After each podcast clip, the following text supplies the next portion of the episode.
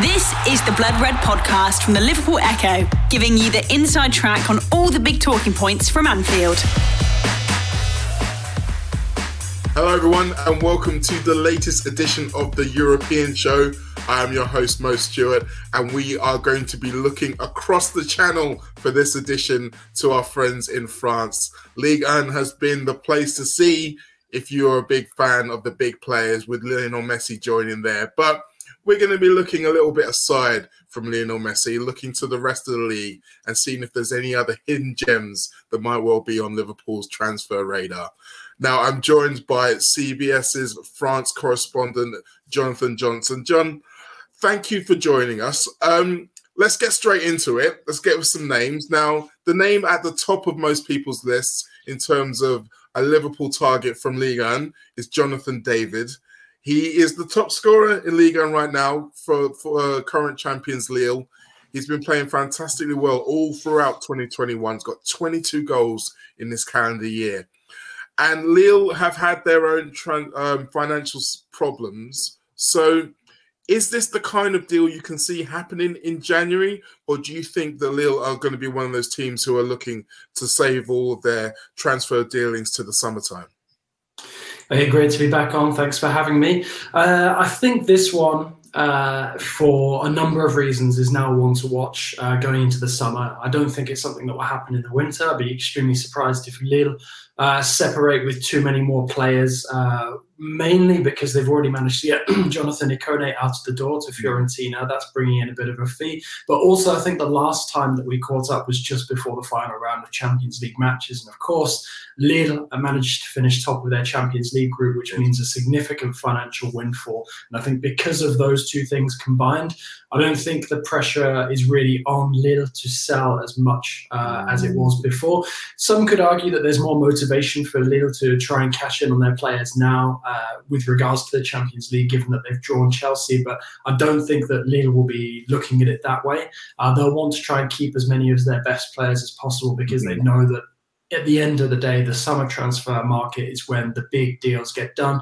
And when we're talking about Jonathan David, uh, you know, we're talking about a player who's going to be fetching the most part uh, of sort of that 100 million euro fee, or at least mm. he's going to be linked with clubs for, for, for that amount. Uh, it's interesting because his agent was speaking in Canada just before Christmas and basically confirmed that this is his final season at. Lille, so he will be on the move. Uh, it just doesn't seem like it would make that much sense for the player, for the club, uh, you know, to, to do a deal now, unless uh, you know, there is a club, I don't know, maybe Barcelona, seeing if they seem to have come into uh, some new money of late, uh, you know, come knocking on the door. But really, I think that the chances of that happening are extremely slim to none. So, Jonathan David, I, I keep a, a, I keep an eye on him going mm. into the summer, and I don't think he'll be going anywhere in January. Well, first of all, that's a shame for most Liverpool fans to know he isn't coming in January. But we he we, we have been linked with him for quite some time. You mentioned there's quite a few other clubs coming in for him. Obviously, his form this season is going to mean that by the time we get to the summer, there'll be quite a few suitors. How well do you think Liverpool are in that pecking order in terms of a player's preference, and maybe even any relationships between the clubs? I mean, I think Liverpool would feature highly uh, on any potential players list, like in terms of those kind of transfers. Uh, you know, moving to the Premier League, you know, doesn't get more prestigious really than uh, than moving to Liverpool when you're, uh, you know, somebody like Jonathan David, uh, you know, a Canada international playing in France, just never tested himself in the Premier League. Uh, and his agent's comments suggested that the Premier League and La Liga were sort of the two main focuses for him. Looking at the way um, the clubs are uh, in La Liga at the moment, the big clubs who would potentially be able to compete uh, for a player like David, it doesn't look like either Real Madrid or Barcelona or even Atletico Madrid, you know, will sort of be in uh, you know that uh, that scrap for his signature. You know, for various reasons, we know that Real Madrid are, are more focused on the likes of Kylian Mbappe, Erling Haaland. Uh, Barcelona seem to be, you know, ripping up, uh, you know, everything and starting over. So I don't think they'd be able to drop the money that would be required uh, to sign David, uh, you know, for just one player. So I think that puts Liverpool in a good position, especially if there are some changes to be made within the squad. I know that people have started to ask questions about how much longer Sadio Mane is going to be sort of, you know, an established member of the starting 11 at Liverpool. Uh, and people might be looking at David as a potential uh, replacement for him, not necessarily like for like, but just sort of in the in the starting 11 in the uh, in the attacking berths. So I, I think Liverpool will definitely be well placed to, to compete for his signature when it happens. I just don't expect it to be happening until the end of this season. Mm, we may have to be a bit patient on that one then. But I think you're right. He's exactly the kind of profile of player I would expect Liverpool to buy to maybe try to push someone like Sadio Mane in a similar way that Diogo Jota has done with Roberto Firmino. Okay, so let's move on to the next target. Another someone in the midfield as opposed to a forward. Aurelien Tchouameni, Monaco's star midfielder, once again admiring glances from all around Europe over this guy. Uh, before we go into the actual reliability of the transfer itself, a lot of our fans may not necessarily have seen him because Monaco haven't been in the Champions League for the last couple of years. Is he worth the hype? Is he that good? Yeah, he is, in my opinion. I think he is arguably a better or, more talented prospect uh, than uh, uh, Bakayoko, who we saw move to Chelsea a couple of years ago. Uh, you know, similarly, uh, you know, broke through with Monaco and then made the jump to the Premier League. Hasn't really worked out for him with Chelsea, uh, and we've seen Bakayoko moved uh, on to, to Milan since. I think he's with uh, with Napoli now as well. So you know, he hasn't necessarily you know, um, delivered on on that hype and promise. I'm confident that Tchouameni will definitely be able to live up to everything that Liverpool fans are hearing about him at this moment in time. The thing that makes the situation complicated at Monaco right now is they're in the process of replacing Niko Kovac. I mean, we're recording this on a Monday. Uh, Philippe Clement of Club Brugge hasn't been confirmed as his replacement yet, but he will be uh, the replacement for, for Niko Kovac. So there's going to be a new coach for Tchouameni, and obviously he's going to have to get to know the squad.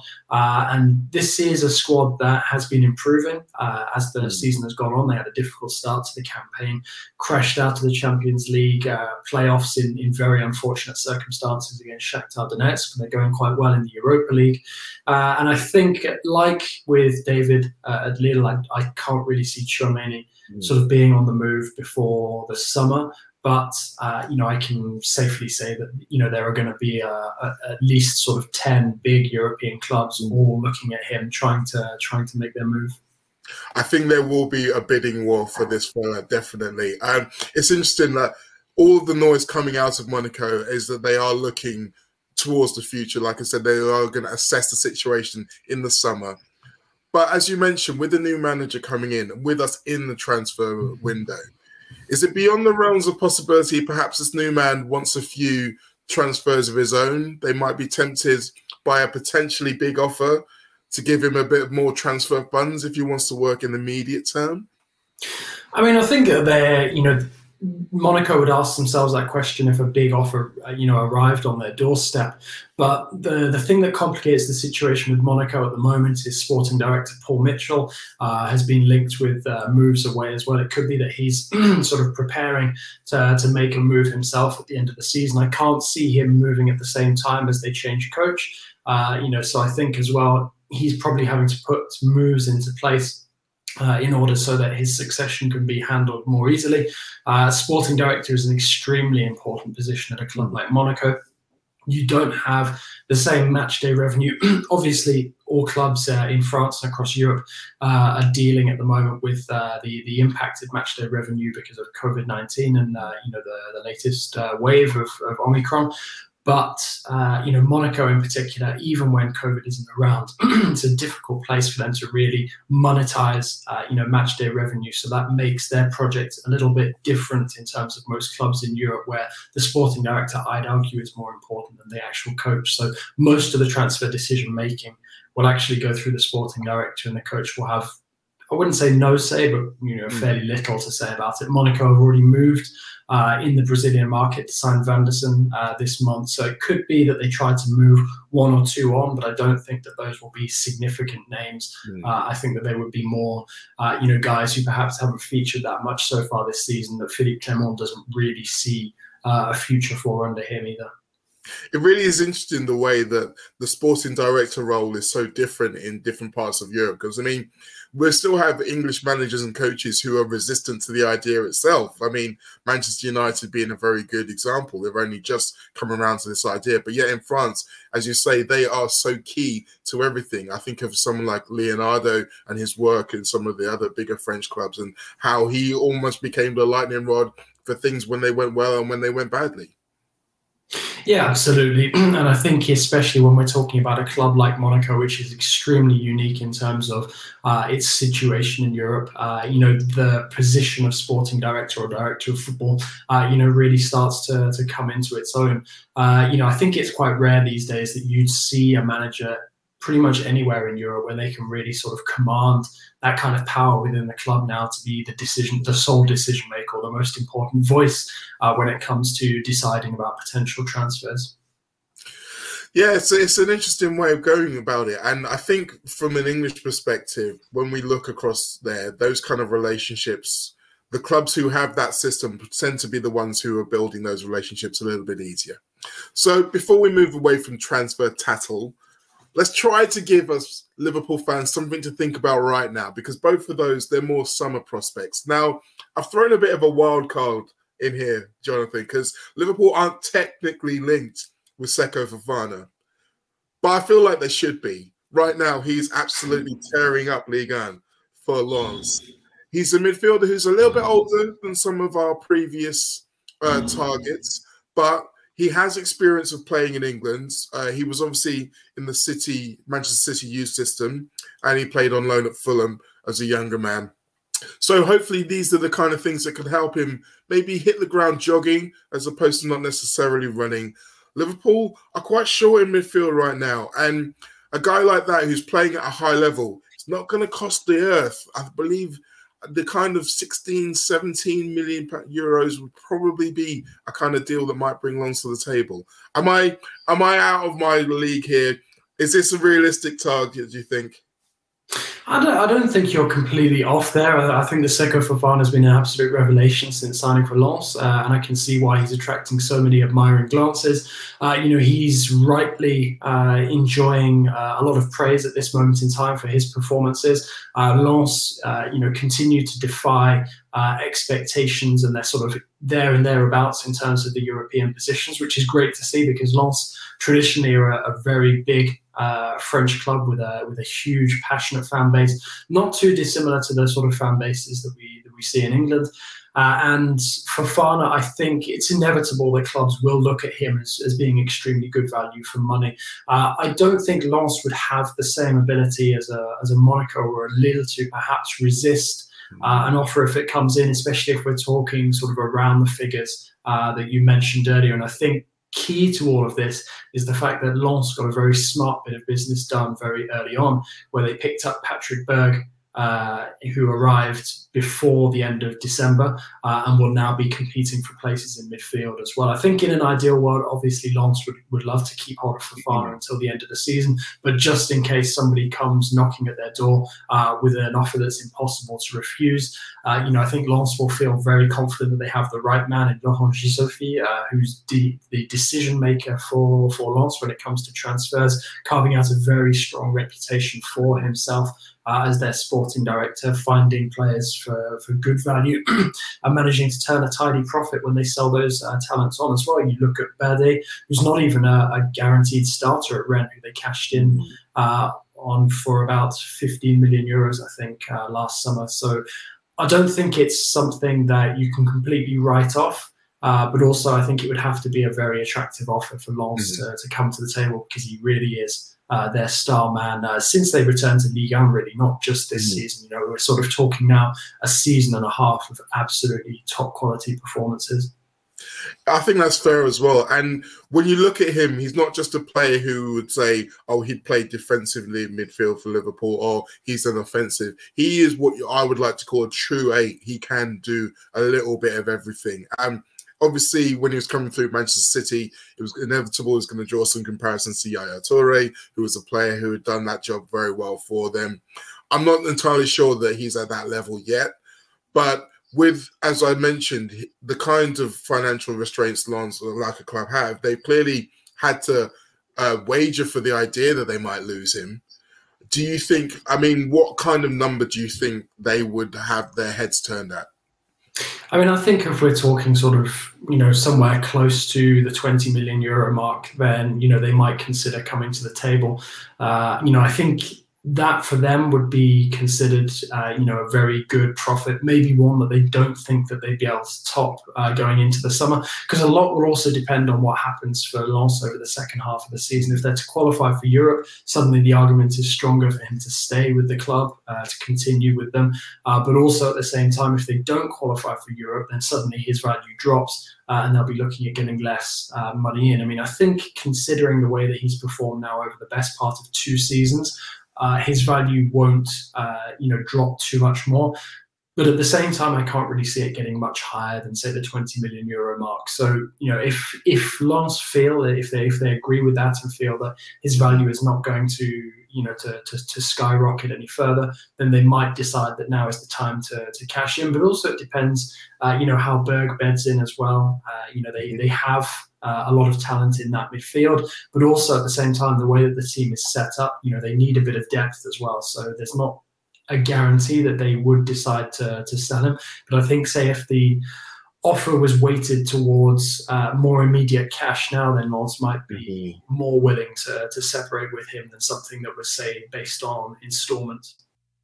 The Blood Red Podcast from the Liverpool Echo.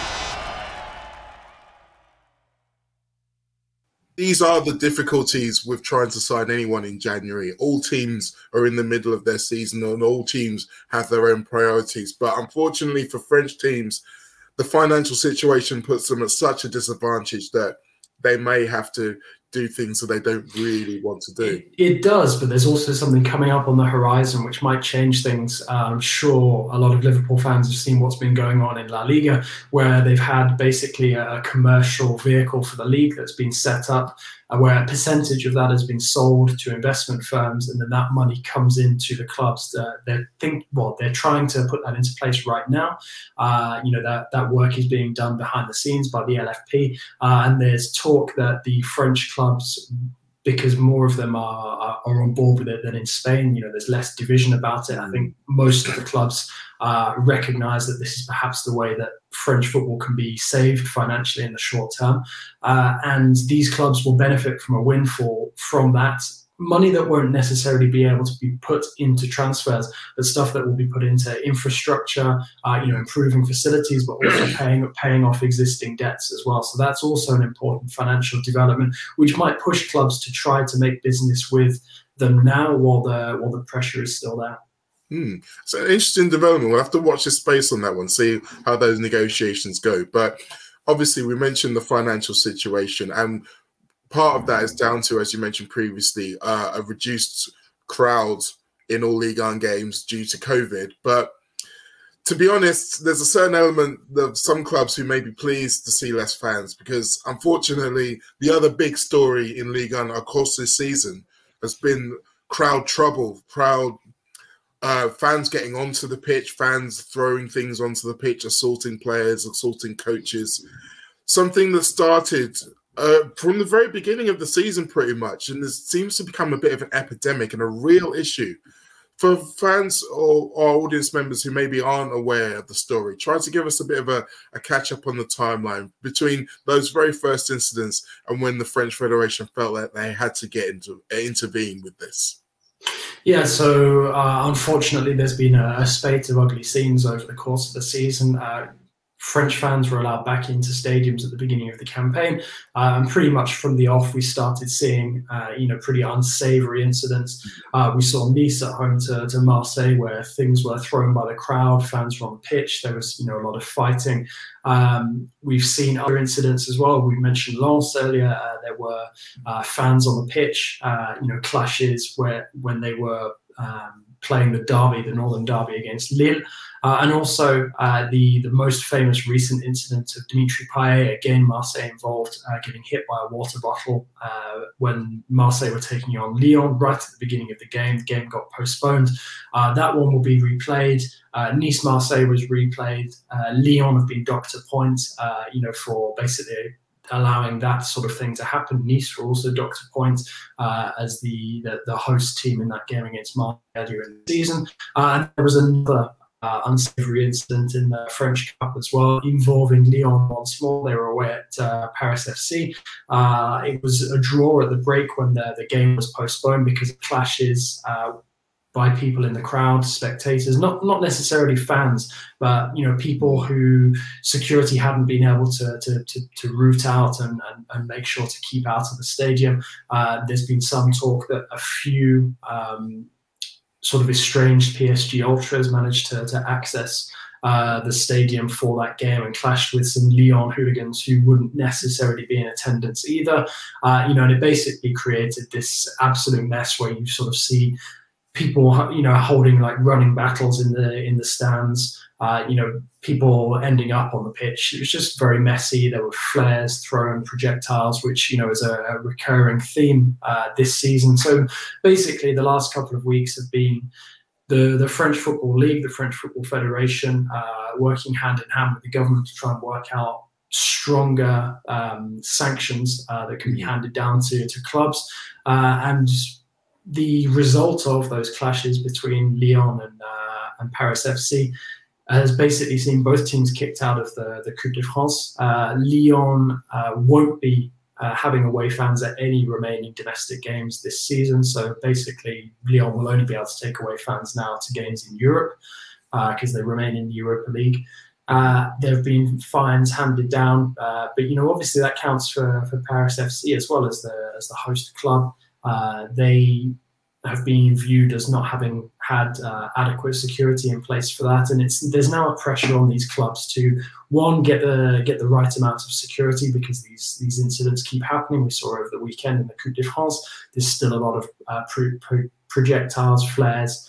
Uh, you know, being thrown, uh, and it's it's really uh, a question now of trying to stamp down, uh, you know, and completely get rid of this epidemic within the game because we were talking earlier about the you know the, the economic vehicle for, for Ligue 1 that can potentially uh, you know breathe new life into French football.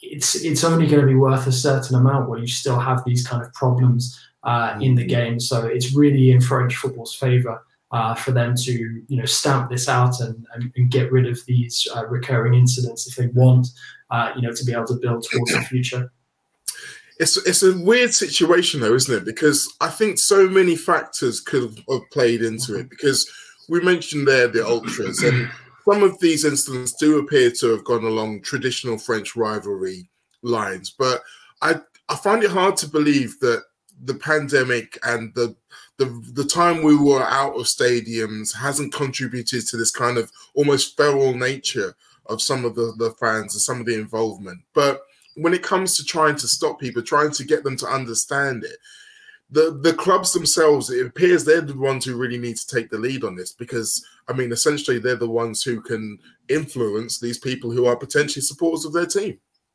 Yeah, absolutely. And you know, some of these clubs are learning the hard way right now. Lyon, you know, one of the the giants of the French game, are having to take really serious measures with their own fans uh, because of the these incidents that have happened against the likes of Marseille and against the likes of Paris FC in recent weeks. Uh, and it's uh, you know it, it's leaving clubs uh, you know facing uh, you know f- facing a lot of pressure you know to make sure that they really get their their fans in line because obviously they need the fans there. They need to create an atmosphere to you know to to, to make uh, the the Ligue 1 product more attractive, but also at the same time they don't want uh, you know people there if they're going to make the atmosphere.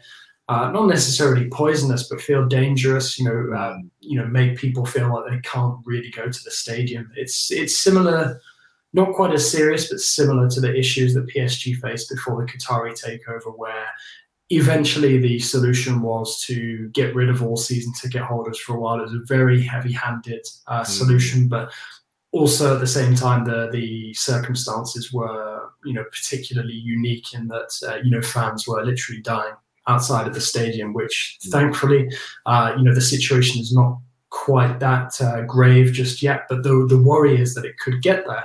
Mm-hmm. Um, and yes, you know, you're right to, to point out that uh, you know this is something that's basically flaring up since people have been allowed back into the stadiums after after COVID, after lockdown, uh, and that's something that the league are pointing to. That you know, it's not just uh, you know football fans; it's a reflection of society on a whole. But uh, you know, at the end of the day, football can only really police itself, which is why there's so much importance now being placed on the clubs to, to do what they can do, uh, you know, to to keep the environment, uh, you know, friendly and safe for people who want to attend. Mm-hmm. And that's all we ever ask. Everyone who wants to go and watch football should be allowed to go and watch football in peace. And the only trouble they should have is if their team isn't doing the business on the pitch. I think that's fair to say. Uh, speaking of the players on the pitch, their welfare is another thing we need to put into this context because as I mentioned, we've had players coming onto the pitch. And to be fair, we've had the a bit of a spate of that in the Premier League as well, but it's mostly kids trying to get shirts. But there is a time when these incidents can start to put players in fear, particularly when you have world superstars, the likes of Mbappe and Messi at, at PSG. People want to come on and, and touch them. But if they don't feel safe in those environments, how long are they going to remain in France? Could they start to think, well, I need to get out of here as soon as possible? I mean, I think that, that it is something that you know they might think about. I don't think it would be a real pressing concern. You know, generally speaking, they're they're fairly well protected. For example, that sort of thing really couldn't happen uh, at Parc des Princes. So if we're talking about PSG superstars, the, where they play the majority of their games, uh, you know, and okay, it might happen occasionally um, in Ligue 1, but like you said, it's more sort of a a friendly thing. You know, you might see a kid run on. Uh, you know, we saw it happen at Guingamp a couple of years ago, just after France had won the World Cup, where he ran on uh, to meet Mbappe. Uh, you know, it's there's less of sort of like the potentially menacing ones where we saw a fan run on run on the pitch at Marseille. Uh, you know, trying to to get to Lionel Messi. But of course, uh, you know, there are as well. I guess what we could call repeat offenders. Uh, you know, there are some of the same names that keep cropping up from time to time. Marseille have been involved in multiple incidents. Lyon have been involved in multiple incidents. So there is a lot of pressure on these clubs to make sure that these kind of incidents don't happen, that they police their own fans well enough. Uh, and then, you know, if if incidents do happen in the future, then it's somebody else's uh, concern. You know, obviously the expectations will be the same across the board, but there's a particular importance on the clubs who have already been involved uh, in some of these unsavoury incidents this season. It's one we're going to have to watch this space and hope that everybody in France can just chill and watch the football, which is still fantastic. We didn't even get a chance to speak about that on this edition of the show. We kind of went heavy on the transfer stuff. But Jonathan, thank you very much for your time. I'm sure the next time we talk about it, we'll be able to go into exactly how fantastic some of these football teams are in France. Yeah, looking forward to it. Thanks a lot for having me on. Thank you all for listening. You've been listening to the Blood Red podcast from the Liverpool Echo.